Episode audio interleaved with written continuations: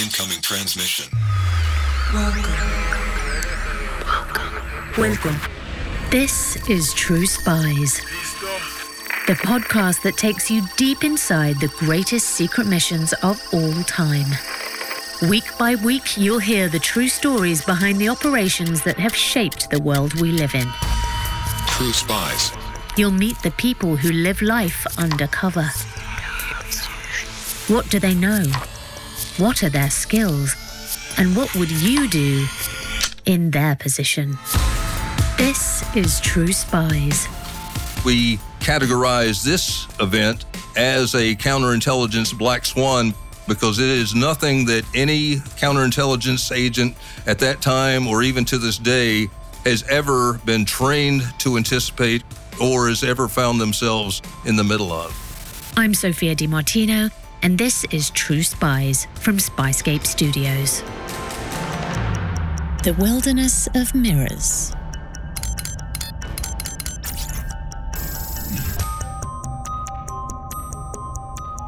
December 1989. In the freezing depths of a West German winter, a US counterintelligence surveillance team is quietly pursuing a mother and her son on the streets of Munich. Operation Lance Blade is go. We referred to the mother as Lance Blade and we referred to the son as Son of Blade. In surveillance terms, the mother was Zulu 1 and the son was Zulu 2. Zulu 1 was a heavy-set woman in her early 60s who wore a very heavy dark wig, and she always wore the same fake fur coat during the winter months. So she was very distinguishable. The son, on the other hand, Zulu 2, was just in his early 40s, overweight, balding, pretty unremarkable individual. The Operation Support Team, or OST, has been tracking them for less than a week since receiving the case. The first Saturday of the operation, we were in our stakeout positions, and X Ray 1 departed the residence at about 10 o'clock in the morning and went directly to the Autobahn, traveling south toward Austria. X Ray 1 is the code name for the mother and son's car. West Germany and Austria have an open border, and all license plates are recorded entering and leaving. The records show they've been driving this same route every weekend for months. When they're not making cross border excursions, they both work in the US Army intelligence facility McGraw Kaserne in Munich, the center of American intelligence in Europe. They're being tailed on this cold December morning because those same US intelligence services are beginning to suspect this mother and son of switching sides, possibly to the KGB. So the prospect that there were two KGB agents within one of these organizations was of extremely high interest to the Army at the time. But why are Zulu 1 and Zulu 2 driving towards Austria? The OST know that face to face meetings are standard procedure for the KGB. When they crossed into Austria, we had to terminate the operation, disengage. Austria is a neutral country. They don't allow foreign intelligence services to operate in their country. Now, of course, the KGB and other Eastern agencies, they don't abide by that rule, but the uh, NATO countries normally did. So great is the threat that Zulu 1 and Zulu 2 represents that the OST apply for special clearance to cross the border and operate in the neutral territory. It's granted. The next weekend, the targets leave their apartment in X Ray 1. They cross into Austria, whilst two surveillance vehicles follow. They went in about 30 minutes into the country, stopped at a roadside cafe, and had a meal. This was 1989, so people were uh, smoking cigarettes, and there were many brought their pets to the restaurant as well. This must be it. This dimly lit, smoky, wood panelled restaurant is surely where they'll observe Zulu 1 and Zulu 2 handing over classified information to their KGB counterparts. The surveillance team orders Wiener Schnitzel, fries, and beer to fit in and await their catch. They light cigarettes, shift in their creaky, uncomfortable chairs, and make small talk. All the while, they watch their suspects. They didn't have any unusual contact. The people working in the shop knew them. They had been there before. They got up, paid their check, got into X ray one, traveled directly to Munich, gassed up their car, and then went home. No one joins them at their table. No envelopes are left on their seats. No phone calls are made from the phone booth outside. Nothing. We didn't see any indication that that was an operational meet or exchange of information in any way. It's marked down as a decoy day. It is, after all, textbook tradecraft to establish regular, completely innocuous travel patterns to mask the very few trips where a meeting actually occurs. How else to explain this anticlimactic meal in a quiet cafe? These two figures work at the very center of US intelligence. The Army Counterintelligence Unit has it on good authority that they're working with the KGB, and the operation to catch them has just become the highest priority for the US Department of Defense. Little does the team know how strange things will become.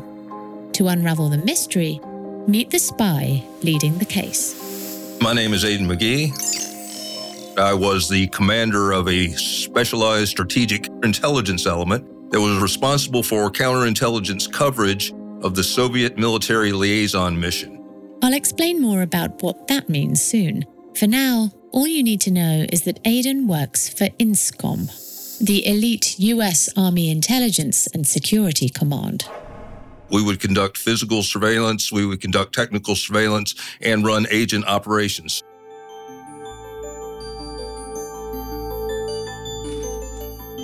The Operation Lance Blade file had been gathering dust for 30 years, until it was recently declassified.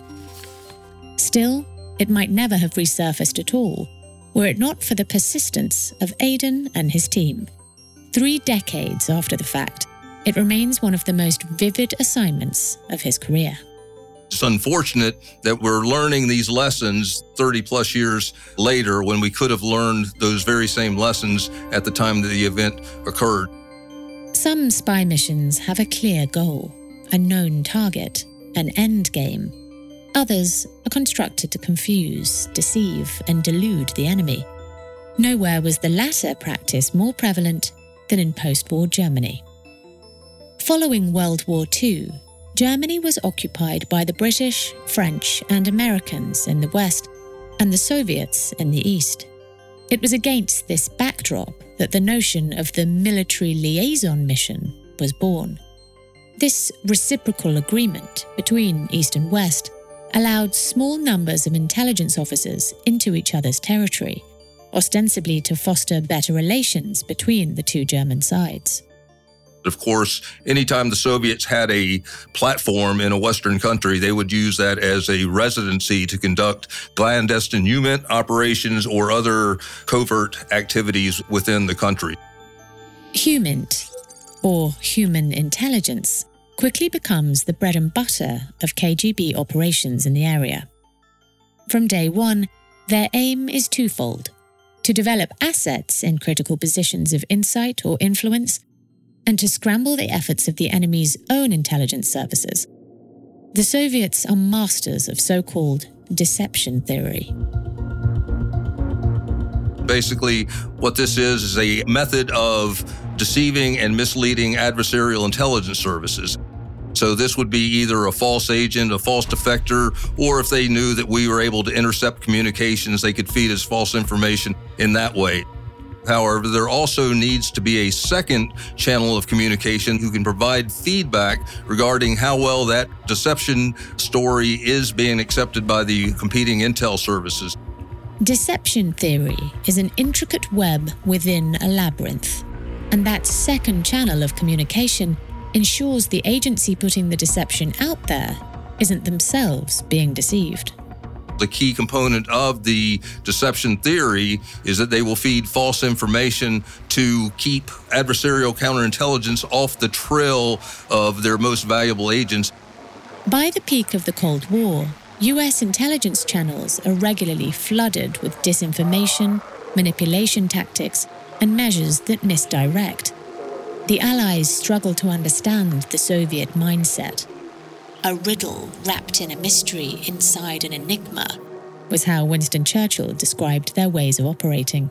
The Army realized how important it was to have a sophisticated, dedicated surveillance capability to support counter espionage investigations. West Germany was the center of gravity for espionage activity. Surveillance, spying, and counter surveillance, spies watching the spies. James Angleton, the long standing CIA chief of counterintelligence during the Cold War, describes Soviet involvement in Europe as a wilderness of mirrors. In this wilderness, he continues, with each additional mirror added, it then becomes increasingly difficult to know where the next reflection begins and where that one ends. By late 1989, the Cold War is cooling off, maybe for good. The Berlin Wall lies in rubble, the East German Stasi, the secret spy organization who keep the state in control, is losing influence, and the Soviet Union's economy has entered a death spiral. Politicians speak of a brave new age of peace and connection. But for cold warriors like Aden, it isn't as simple as that. For those of us who were in the ditches fighting the knife fight with the Russians, it was as intense of a time as ever the KGB were taking actions that didn't support the narrative of the central government. Mikhail Gorbachev, the Russian premier, wants to improve relations with the West and to implement glasnost, an open and transparent government. Ironically, he begins to see Russia's longtime enemies as their last remaining hope. The West were the only thing that were going to keep them from total collapse. Behind the scenes, hardliners are doing all they can to sabotage Glasnost, most notably the KGB. Diplomacy is not how they do things. They're poking the United States on all fronts to keep the dying embers of the Cold War alight. Aden and INSCOM, the elite US Army Intelligence and Security Command, sees dangers everywhere. Dormant KGB assets suddenly activated for this last battle communications channels flooded with both legitimate intelligence and dangerous disinformation. Aden's unit is sent to Munich to keep track of the threats. His most pressing priority? To catch the mother and son handing over US military intelligence to the KGB. So these were, from our perspective, known, identified KGB agents, which made it automatically a priority one category investigation. And also the fact that they were located in the proximity of the main counterintelligence and intelligence headquarters in Munich. The information on Zulu 1 and 2 comes from a highly credible source run by the CIA. Deeming this intelligence of critical importance, They've passed it to Army Counterintelligence, or Army CI, which is how it lands on Aden's desk. He has the resources, the capabilities, and the men ready to put this operation into practice. As he glances over the file, he is immediately intrigued by Blade and Son of Blade. The mother and son work in the US Intelligence Center, McGraw Kaserne. This was the uh, biggest headquarters for these type of operations in all of Europe. Military personnel, equipment, soldiers' names and where they're located, the names of spies and operatives, defectors, handlers, information about the military operations themselves, even the names of secret organizations, it was all located in this building. It was the deepest strategic intelligence trove on the continent. It would be an unimaginable catastrophe if any of this information got into the wrong hands, such as two KGB assets who worked on the premises. Aden's team of 12 operatives waste no time in getting to work. Luckily, at the time, they discovered that they did not operate or work in the headquarters, but they managed a retail chain of stores throughout the uh, theater. Well, hang on a minute. Working inside the headquarters of military intelligence is very different to working near it. These two aren't cleared to handle sensitive information. They're changing receipt rolls and ordering soda restocks. Can they really be such a threat? But remember, the CIA is dead certain of the danger these two represent. Zulu 1 and 2 must be part of a wider operation, using their proximity to the center to work with a mole on the inside. This could be even more far reaching than they'd imagined. The OST changes tack and starts to build a new case with a new focus catch the mole. Every counterespionage investigation is given a nondescript cover name so that it can be talked about in unclassified channels. August 1989, and Operation Lance Blade is fully operational. The word Lance told us it was priority investigations, and then Blade is just a nondescript second term that uh, is put on there. It could have been Lance Dagger, it could have been Lance Knife. Always something deadly.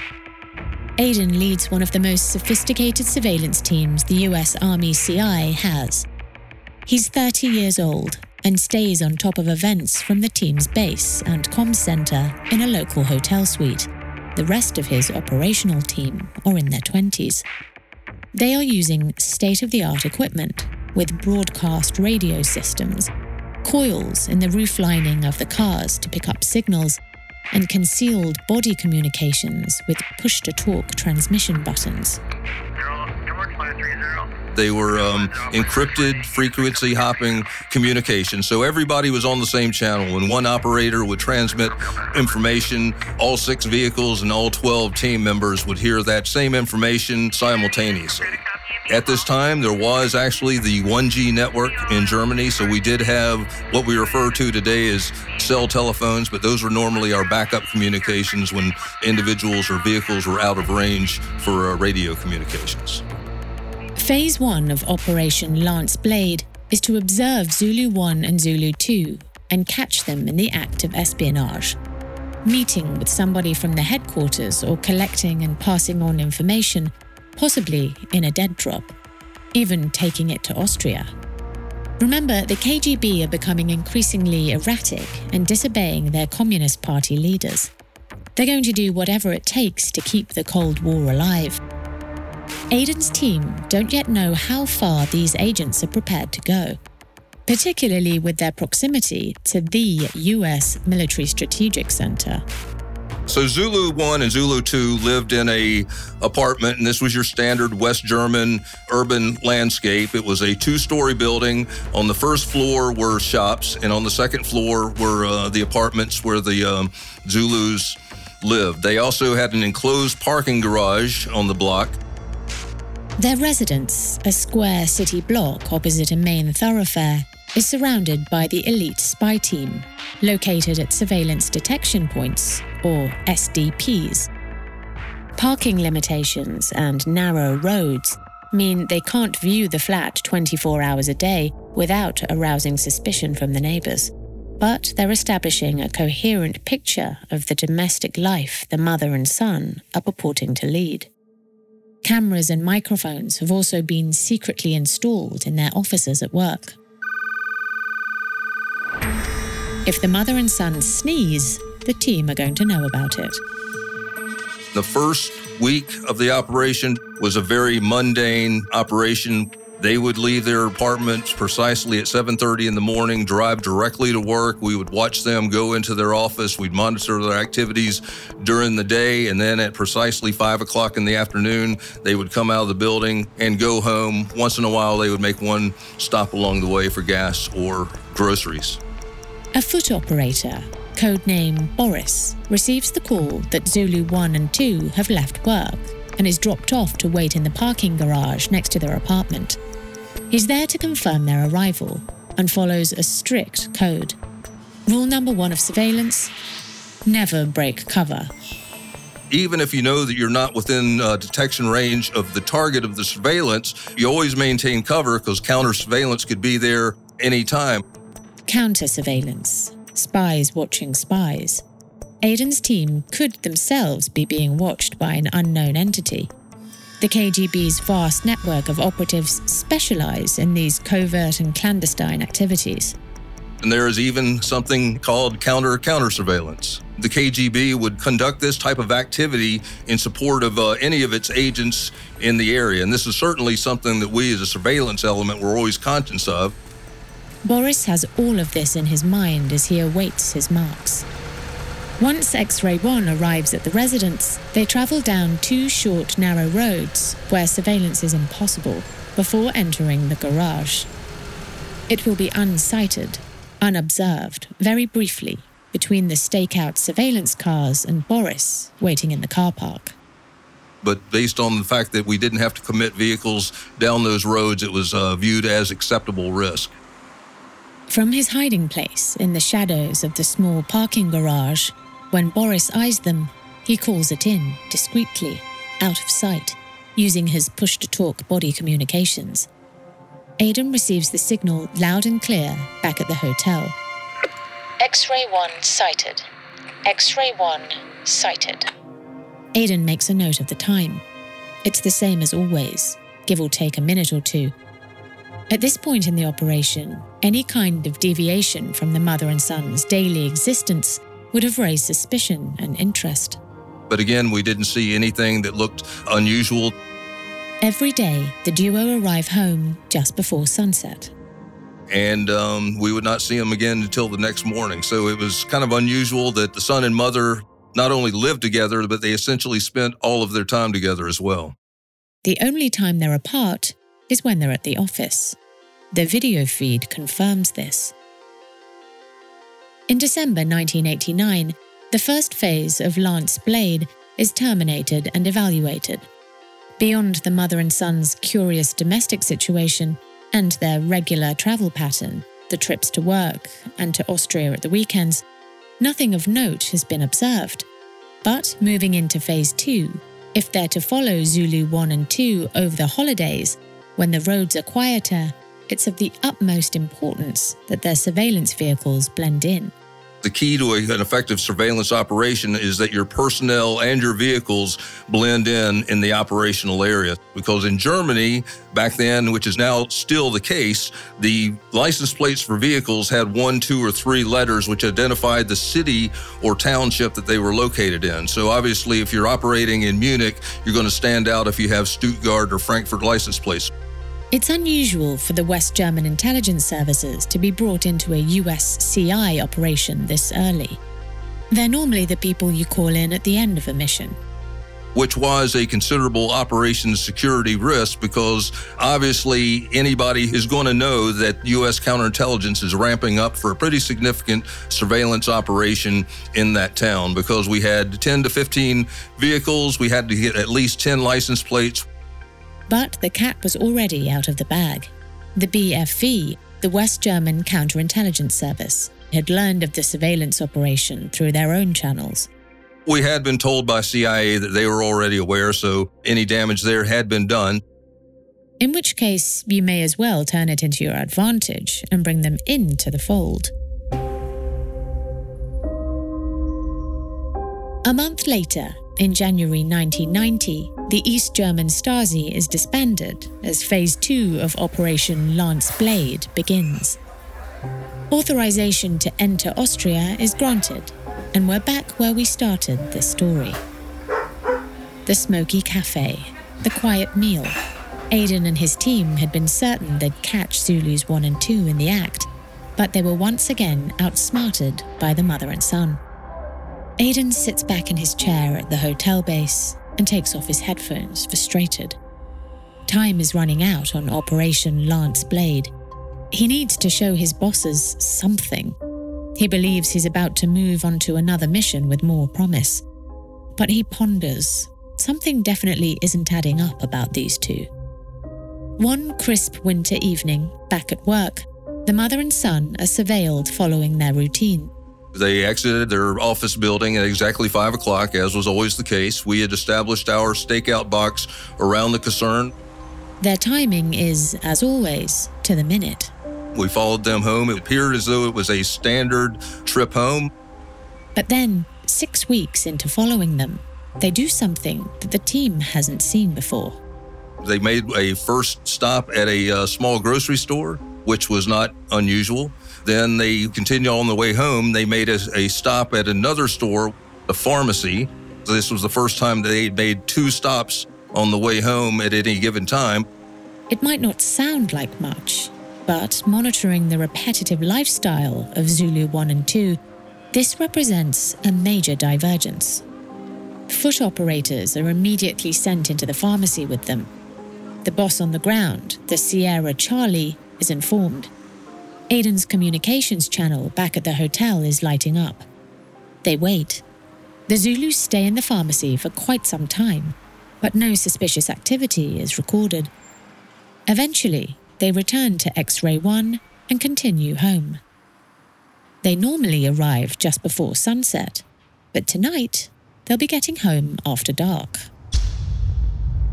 Boris was dropped off to await X ray 1, and as was the standard for the follows home, as X ray 1 turned right off of the main thoroughfare down the small road, the surveillance vehicle that was following behind informed the team of this turn, so X ray 1 was unsighted at this point.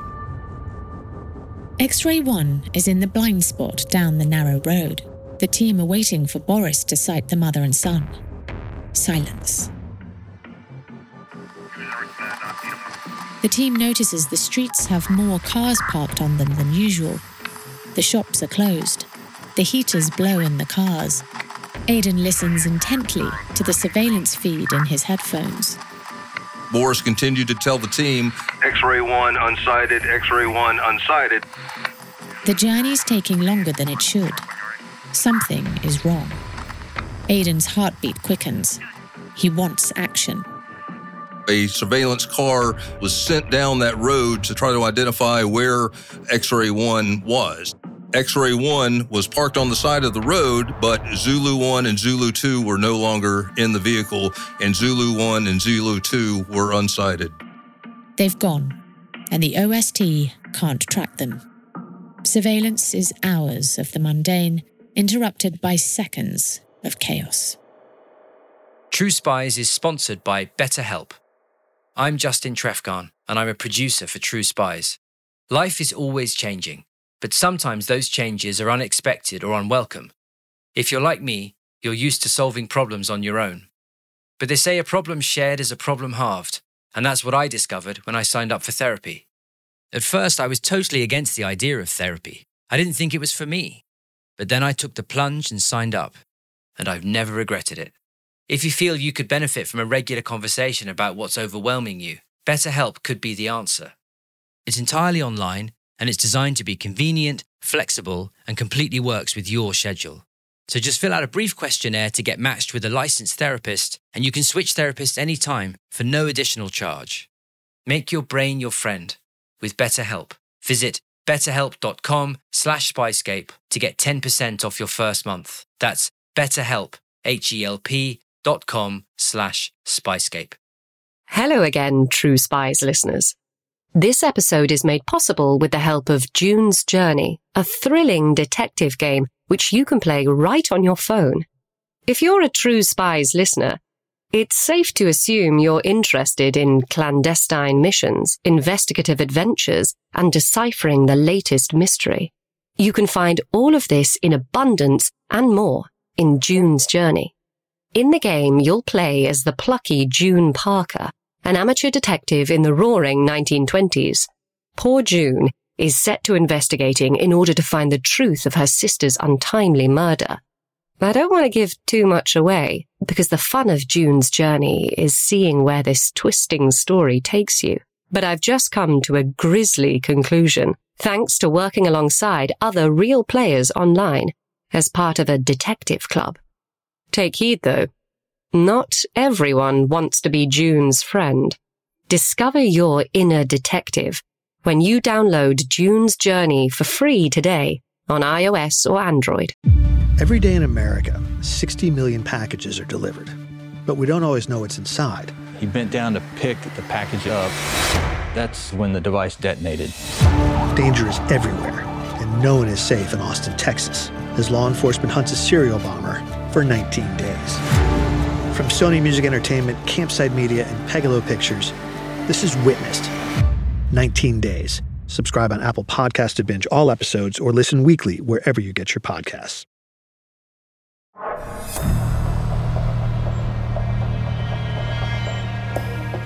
The mother and son, targeted in Operation Lance Blade, have driven home from work and are temporarily out of sight down the narrow road near their residence.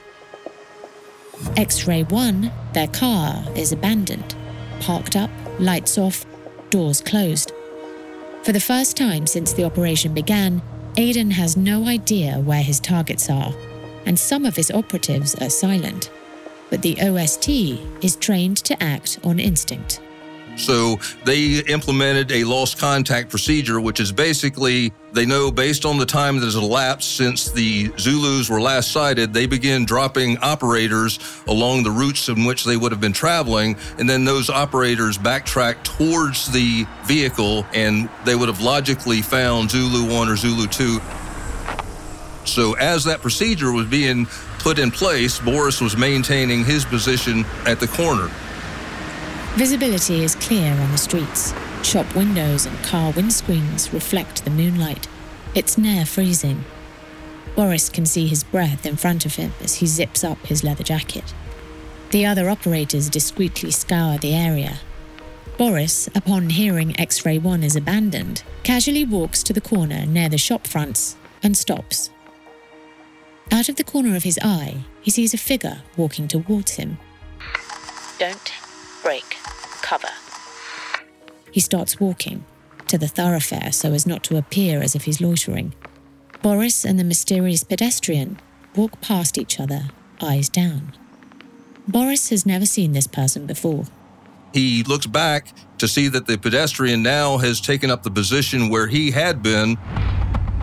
When the pedestrian saw Boris look back in his position, he began animated, started looking at his watch, walking around in a circle as though he was there waiting for somebody to pick him up. So, this little bit of overacting by the pedestrian was the first indicator that this scenario was going to kind of play out unusually. Boris can't speak to the pedestrian, as his American accent will give him away. He can't communicate with his team, as that would look suspicious. Don't break cover. Aden wants a visual on Boris. Is he okay? All of a sudden, on the other side of the road, another figure appears as if from nowhere. Outside of the shop windows, below the mother and son's apartment, Boris's focus changes.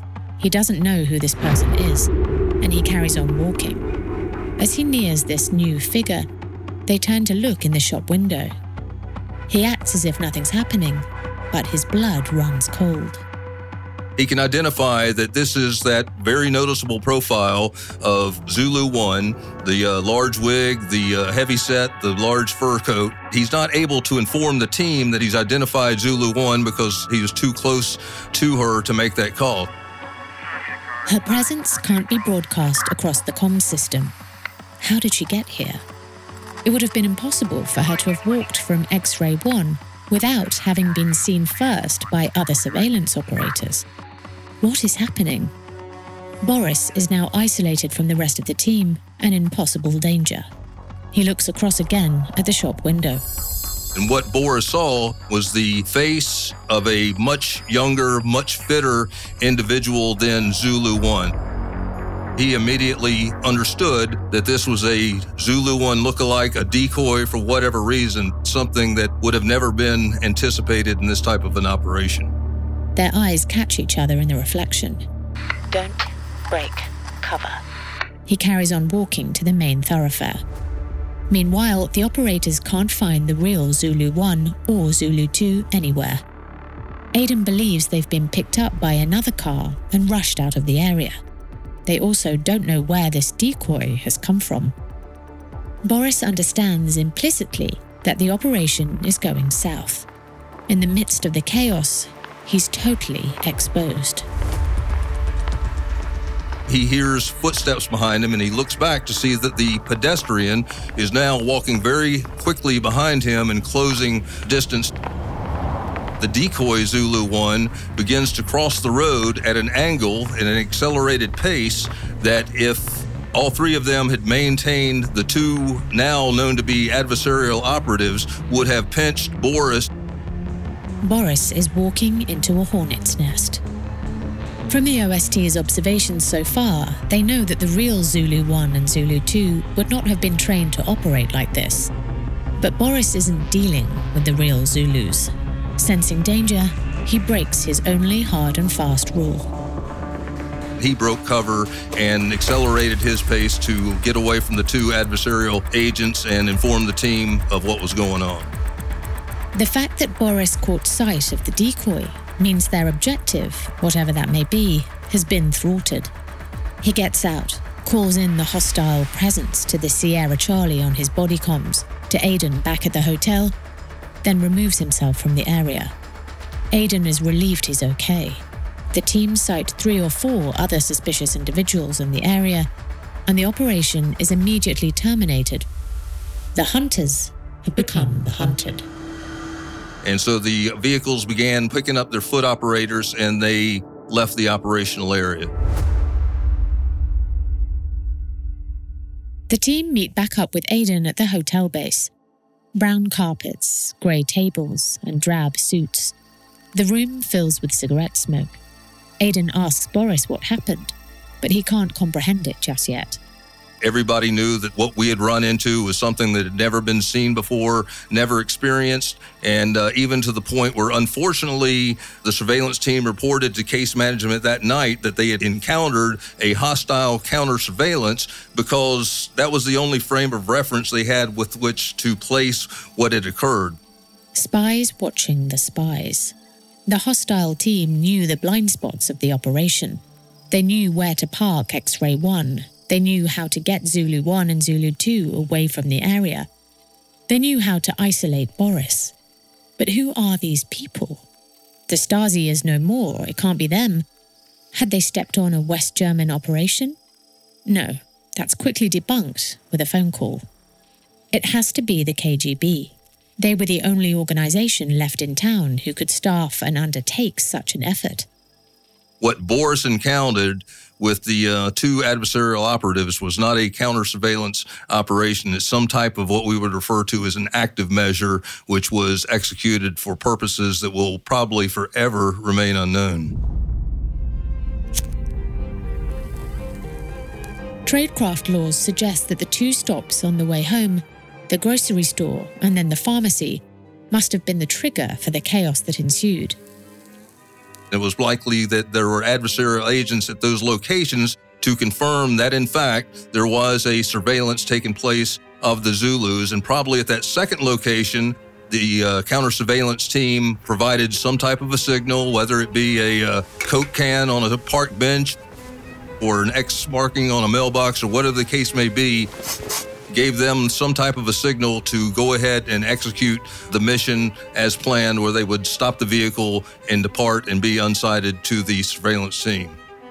This is deception theory at work. The OST had been chasing a red herring all along, hurling its precious resources at a problem that had never existed in the first place. But how had the KGB put together such a dazzling wilderness of mirrors? The answer seemed to lie with the West German intelligence, the same agency who'd secured the OST's Munich license plates. There was one individual named Klaus Kuron. He was a deputy for counterintelligence. I had met with him a couple of times. But again, anybody who was anybody within the BFV at the time was very aware that we were getting ramped up for a very big surveillance operation within the Munich area. The second highest officer in command at the BFV had eyes across all operations. For the previous nine years, Klaus Kuron had been operating as a Stasi agent, and of course, the KGB's strongest partner, and was providing all the information about coordination with U.S. counterintelligence operations. Klaus is arrested months after Lance Blade terminates. The CIA confirms he's the one who authorized the number plates and registrations for the operation, and he confesses to passing on compromising details of BFV support to the KGB. He also admits to planting fictitious tips to deceive and misdirect West German and partner intel services. So much for the vaunted credible source. He certainly was that second channel of information, providing information back to the KGB that the deception was, in fact, having the desired effect. The US Army Counterintelligence Unit concludes it was a victim of counter surveillance and closes the case. They don't speak directly to Klaus. The data and evidence is ignored. No lessons are learned. So we all kind of moved on in um, on the business of catching spies and conducting operations. So this has certainly been uh, one of those that I've dwelled on for years and years because there were so many unanswered questions. Aden classifies it as a black swan event, something that is impossible to predict, has no known precedent, but in retrospect appears inevitable. The mother and son at the centre of this whole affair may well have been oblivious to the dangerous game they were involved in. They probably enjoyed the drive across the border, seeing the locals and friends at the restaurant, eating some nice food. The more the OST observed the pair, the less likely candidates they seemed for espionage. They were easy to follow, unchanging in their routines, entirely oblivious to the surveillance they had been subjected to. And yet, such was the wilderness of mirrors in the dying days of the Cold War, all of this was taken as further proof of their treachery. Evidence that they must be very important spies after all. The KGB was lucky in that they provided a scenario that fed U.S. counterintelligence that was going to lead them to their mole in the headquarters. So as you break it down, it's got a lot of flaws and is unbelievable, but you can see the fact that it came from a credible intelligence service. You can see the chain of logic. The OST is one of only two US units built with this level of sophistication and staff.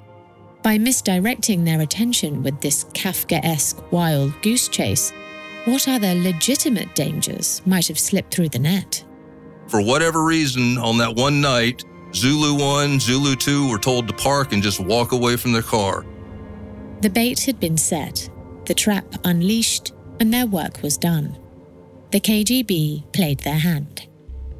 Why the KGB would compromise such a successful deception operation for that purpose indicates that whatever was supposed to have taken place during that night, whatever was supposed to have happened with Boris, had a higher purpose than this very effective deception operation, which is the more confounding part of the issue harm to a U.S. service member on West German soil would have been the type of event that would have probably raised to the level of a uh, political issue. The KGB were intent on creating international outrage, pushing the US back into heightened Cold War political paranoia and giving themselves increased purpose. Perhaps the symbolic purpose of their operation was to demonstrate, one last time, who truly ruled the streets of Cold War Europe. We knew at the time the KGB had a black bag of tricks, such as poison tipped umbrellas, lipstick guns, cigarette case guns. They liked playing games. They liked creating mirrors and plenty of reflections and distractions. This is, in hindsight, the classic Soviet mindset. The KGB were the most ruthlessly effective and feared intelligence and counterintelligence organization the world has ever seen. They were unleashing aggressive, overt, and confusing counterintelligence methods that ultimately failed to reignite US paranoia around their old enemies.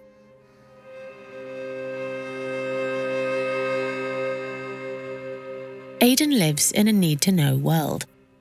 And once the file was closed and passed on to the West Germans, he no longer needed to know. But even now, 30 years departed from that wilderness of mirrors, he still catches himself reflecting, puzzling over what actually went down that night in Munich.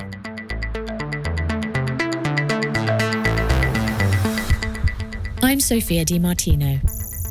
Next time on True Spies, you'll hear the story of two ex CIA officers who evacuated Iraqi Christians from war torn Erbil. Disclaimer The views expressed in this podcast are those of the subject. These stories are told from their perspective, and their authenticity should be assessed on a case by case basis.